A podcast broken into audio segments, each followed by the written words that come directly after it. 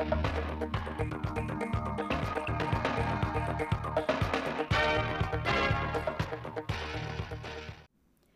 kính chào quý vị và các bạn đến với bản tin thời sự 10 giờ ngày 4 tháng 8 của Đài Phát thanh và Truyền hình Thanh Hóa. Chương trình đã được thực hiện trực tiếp trên sóng FM tần số 92,3 MHz. Tổng kế hoạch vốn đầu tư công năm 2023 của tỉnh được Thủ tướng Chính phủ giao là 12.505 tỷ đồng.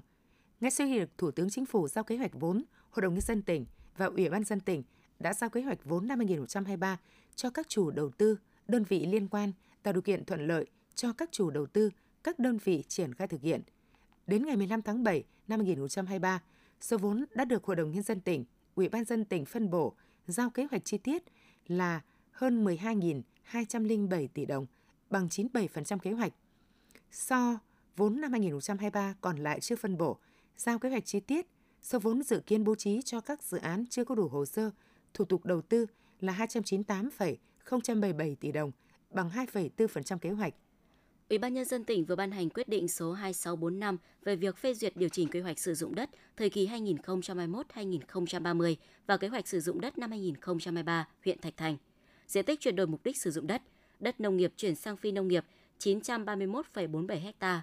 chuyển đổi cơ cấu sử dụng đất trong nội bộ đất nông nghiệp 909,80 ha, đất phi nông nghiệp không phải là đất chuyển ở chuyển sang đất ở 10,46 ha, diện tích đưa đất chưa sử dụng đưa vào sử dụng cho các mục đích đất nông nghiệp 110,35 ha, đất phi nông nghiệp 21,06 ha. Vị trí diện tích các khu vực đất phải chuyển vị trí mục đích sử dụng đất được xác định theo bản đồ điều chỉnh quy hoạch sử dụng đất đến năm 2030, tỷ lệ 1 trên 25.000. Báo cáo thuyết minh tổng hợp điều chỉnh quy hoạch sử dụng đất đến năm 2030 và kế hoạch sử dụng đất năm 2023 huyện Thạch Thành. Trên địa bàn tỉnh đã quy hoạch 115 cụm công nghiệp với tổng diện tích 5.267,25 ha hiện nay đã thu hút nhà đầu tư hạ tầng và thành lập 44 cụm công nghiệp với tổng diện tích 1.647 ha, tổng vốn đăng ký đầu tư 11.654 tỷ đồng. Nhìn chung, tiến độ triển khai các dự án đầu tư hạ tầng cụm công nghiệp còn chậm. Hạ tầng một số cụm công nghiệp chưa đồng bộ,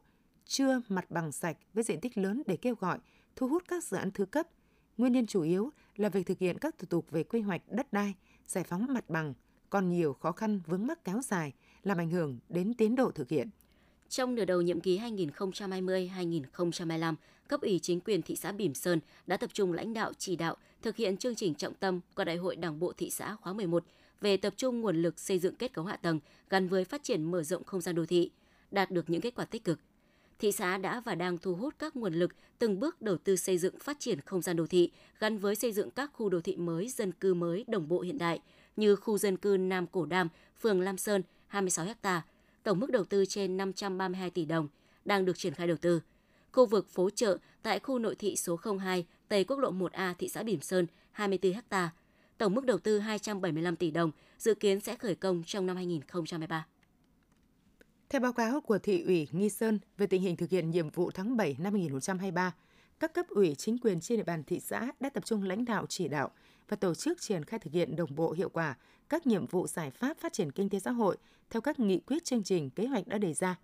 Toàn thị xã đã tổ chức gieo trồng cây hè thu và cấy lúa vụ thu mùa với tổng diện tích ước đạt 6.650 ha, bằng 95% kế hoạch.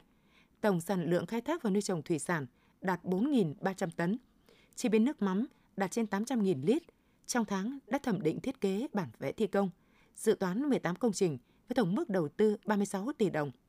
tổ chức kiểm tra nghiệm thu 44 công trình do Ủy ban dân các xã, phường làm chủ đầu tư. Kho bạc Nhà nước Thanh Hóa là đơn vị tiên phong trong triển khai dịch vụ công trực tuyến. Hiện nay đơn vị đã triển khai 11 trên 11 dịch vụ công kho bạc nhà nước trực tuyến mức độ 4 đến 3.537 đơn vị sử dụng ngân sách, đạt 100% các đơn vị bắt buộc tham gia. Hiện 100% đơn vị trong hệ thống kho bạc Thanh Hóa đã thực hiện chỉ đạo xử lý công việc qua phần mềm quản lý văn bản và điều hành nội ngành. Sử dụng các ứng dụng hộp thư điện tử, email, Zalo để hỗ trợ đơn vị ngân sách, triển khai thanh toán tự động tiền điện thoại, điện nước, internet cho các đơn vị sử dụng ngân sách theo phương thức điện tử không dùng tiền mặt. Chỉ còn không đầy một tháng nữa, học sinh các cấp học trên địa bàn tỉnh Thanh Hóa sẽ bước vào năm học mới 2023-2024. Mặc dù điều kiện kinh tế xã hội còn nhiều khó khăn, nhưng các huyện miền núi trong tỉnh đã quan tâm huy động nguồn lực, xây dựng, nâng cấp cơ sở vật chất trường học, mua sắm, bổ sung nhiều trang thiết bị nhằm đáp ứng tốt hơn nhu cầu dạy và học trong năm học mới 2023-2024. Riêng tại các trường mầm non, cán bộ giáo viên đã tự làm đồ dùng, đồ chơi, trang trí lớp học để chuẩn bị đón trẻ tới trường. Hà Trung là huyện có hệ thống di sản văn hóa vật thể và phi vật thể phong phú và đa dạng, trong đó có 63 di tích văn hóa lịch sử được xếp hạng cấp tỉnh, 9 di tích được xếp hạng cấp quốc gia. Để bảo tồn và phát huy các giá trị của di tích lịch sử, huyện Hà Trung đã sớm chú trọng đến việc khảo sát, đánh giá hiện trạng di tích, làm cơ sở đề xuất danh mục các dự án trùng tu tôn tạo. Đến nay đã có 54 trên 72 di tích xếp hạng đã được khoanh vùng bảo vệ, 5 di tích đã được quy hoạch tổng thể chi tiết và 29 di tích đã xếp hạng các cấp được trùng tu tôn tạo chống xuống cấp. Tiếp theo là một số thông tin trong nước đáng chú ý. Sáng mùng 4 tháng 8, Chủ tịch Quốc hội Vương Đình Huệ dẫn đầu đoàn đại biểu cấp cao Quốc hội Việt Nam bắt đầu chuyến tham dự Đại hội đồng AIPA lần thứ 44 và thăm chính thức Indonesia. Chuyến thăm của Chủ tịch Quốc hội thể hiện sự coi trọng ủng hộ của Việt Nam đối với Indonesia trước thềm Đại hội đồng AIPA 44 và trong năm Chủ tịch ASEAN 2023, đóng góp quan trọng vào việc củng cố quan hệ và tin cậy chính trị giữa hai nước và nhân dân hai nước. Chuyến thăm cũng nhằm thúc đẩy các ưu tiên nâng cao vai trò, vị thế của Việt Nam và quốc tế và Quốc hội tại các cơ chế hợp tác nghị viện khu vực và thế giới. Bộ Xây dựng cho biết đến nay đã có 11 tỉnh thành công bố dự án đủ điều kiện tiếp gọi tiếp nhận gói tín dụng 120.000 tỷ đồng cho vay ưu đãi phát triển nhà ở xã hội. Theo đó, có 24 dự án đủ điều kiện vay gói tín dụng này với tổng mức đầu tư là hơn 31.600 tỷ đồng, nhu cầu vay vốn là gần 12.500 tỷ đồng. Theo Bộ Xây dựng, trường hợp được duyệt vay gói này sẽ được giải ngân với tỷ lệ đạt 10,4%. Hiện có 108 dự án nhà ở xã hội đã được cấp phép xây dựng, đang triển khai xây dựng thuộc đối tượng cho vay của 120.000 tỷ đồng. Cả nước hiện triển khai 294 dự án với quy mô khoảng 288.499 căn. Theo báo cáo của Cục Tài chính Doanh nghiệp, Bộ Tài chính về tình hình thoái vốn, trong tháng 7 năm 2023, Tổng Công ty Đầu tư và Kinh doanh vốn nhà nước SCIC đã báo cáo việc thực hiện thoái vốn nộp tiền về ngân sách nhà nước tại công ty cổ phần nhựa Bình Minh với giá trị 119,6 triệu đồng, thu về 1,46 tỷ đồng. Lũy kế 7 tháng đầu năm 2023 đã thoái vốn nhà nước tại 4 doanh nghiệp với giá trị 8,8 tỷ đồng, thu về 19 tỷ đồng. Các tập đoàn tổng công ty đã thoái vốn tại 7 doanh nghiệp với giá trị 53 tỷ đồng, thu về 206 tỷ đồng.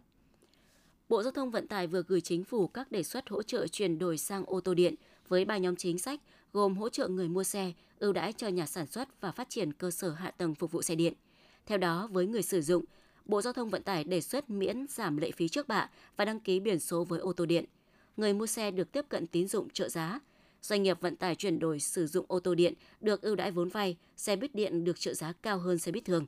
Bộ cũng kiến nghị tăng quyền ưu tiên tham gia giao thông với xe điện tại khu vực đô thị như ưu tiên chỗ đỗ xe, thiết lập các khu vực không phát thải tại vùng lõi đô thị, trong đó chỉ các phương tiện không phát thải được hoạt động. Giải pháp khác hỗ trợ người dùng được cơ quan quản lý đề xuất là khi họ mua ô tô điện sẽ được hỗ trợ khoảng 1.000 đô la Mỹ một xe. Đây được coi là khoản trợ cấp để họ chuyển dịch hành vi tiêu dùng. Bộ Công Thương vừa có tờ trình gửi chính phủ về sửa đổi luật điện lực. Đây là lần đầu luật này được đề nghị sửa đổi bổ sung sau gần 20 năm thi hành. Theo tờ trình, do điện là loại hàng hóa thiết yếu, việc điều chỉnh giá điện chịu nhiều sức ép của dư luận và có thể gây ảnh hưởng lớn tới tình hình kinh tế vĩ mô, nên việc quyết định điều chỉnh giá bán lẻ điện cần có tính pháp lý cao hơn so với quy định hiện hành để đảm bảo sự thống nhất trong điều hành kinh tế vĩ mô của chính phủ. Do đó, Bộ Công Thương đề nghị cần sửa quy định về thẩm quyền ban hành cơ chế điều chỉnh giá bán lẻ điện theo hướng chính phủ ban hành nghị định thay vì Thủ tướng ban hành quyết định như hiện nay. Giao dịch chuyển khoản có giá trị từ 500 triệu đồng trở lên hoặc bằng ngoại tệ có giá trị tương đương sẽ phải báo cáo cơ quan thực hiện chức năng nhiệm vụ phòng chống rửa tiền. Đây là một trong những quy định tại thông tư 09 hướng dẫn thực hiện một số điều của luật phòng chống rửa tiền vừa được ngân hàng nhà nước ban hành. Thông tư này quy định về tiêu chí, phương pháp đánh giá rủi ro về rửa tiền của đối tượng báo cáo, quy trình quản lý rủi ro về rửa tiền và phân loại khách hàng theo mức độ rủi ro về rửa tiền.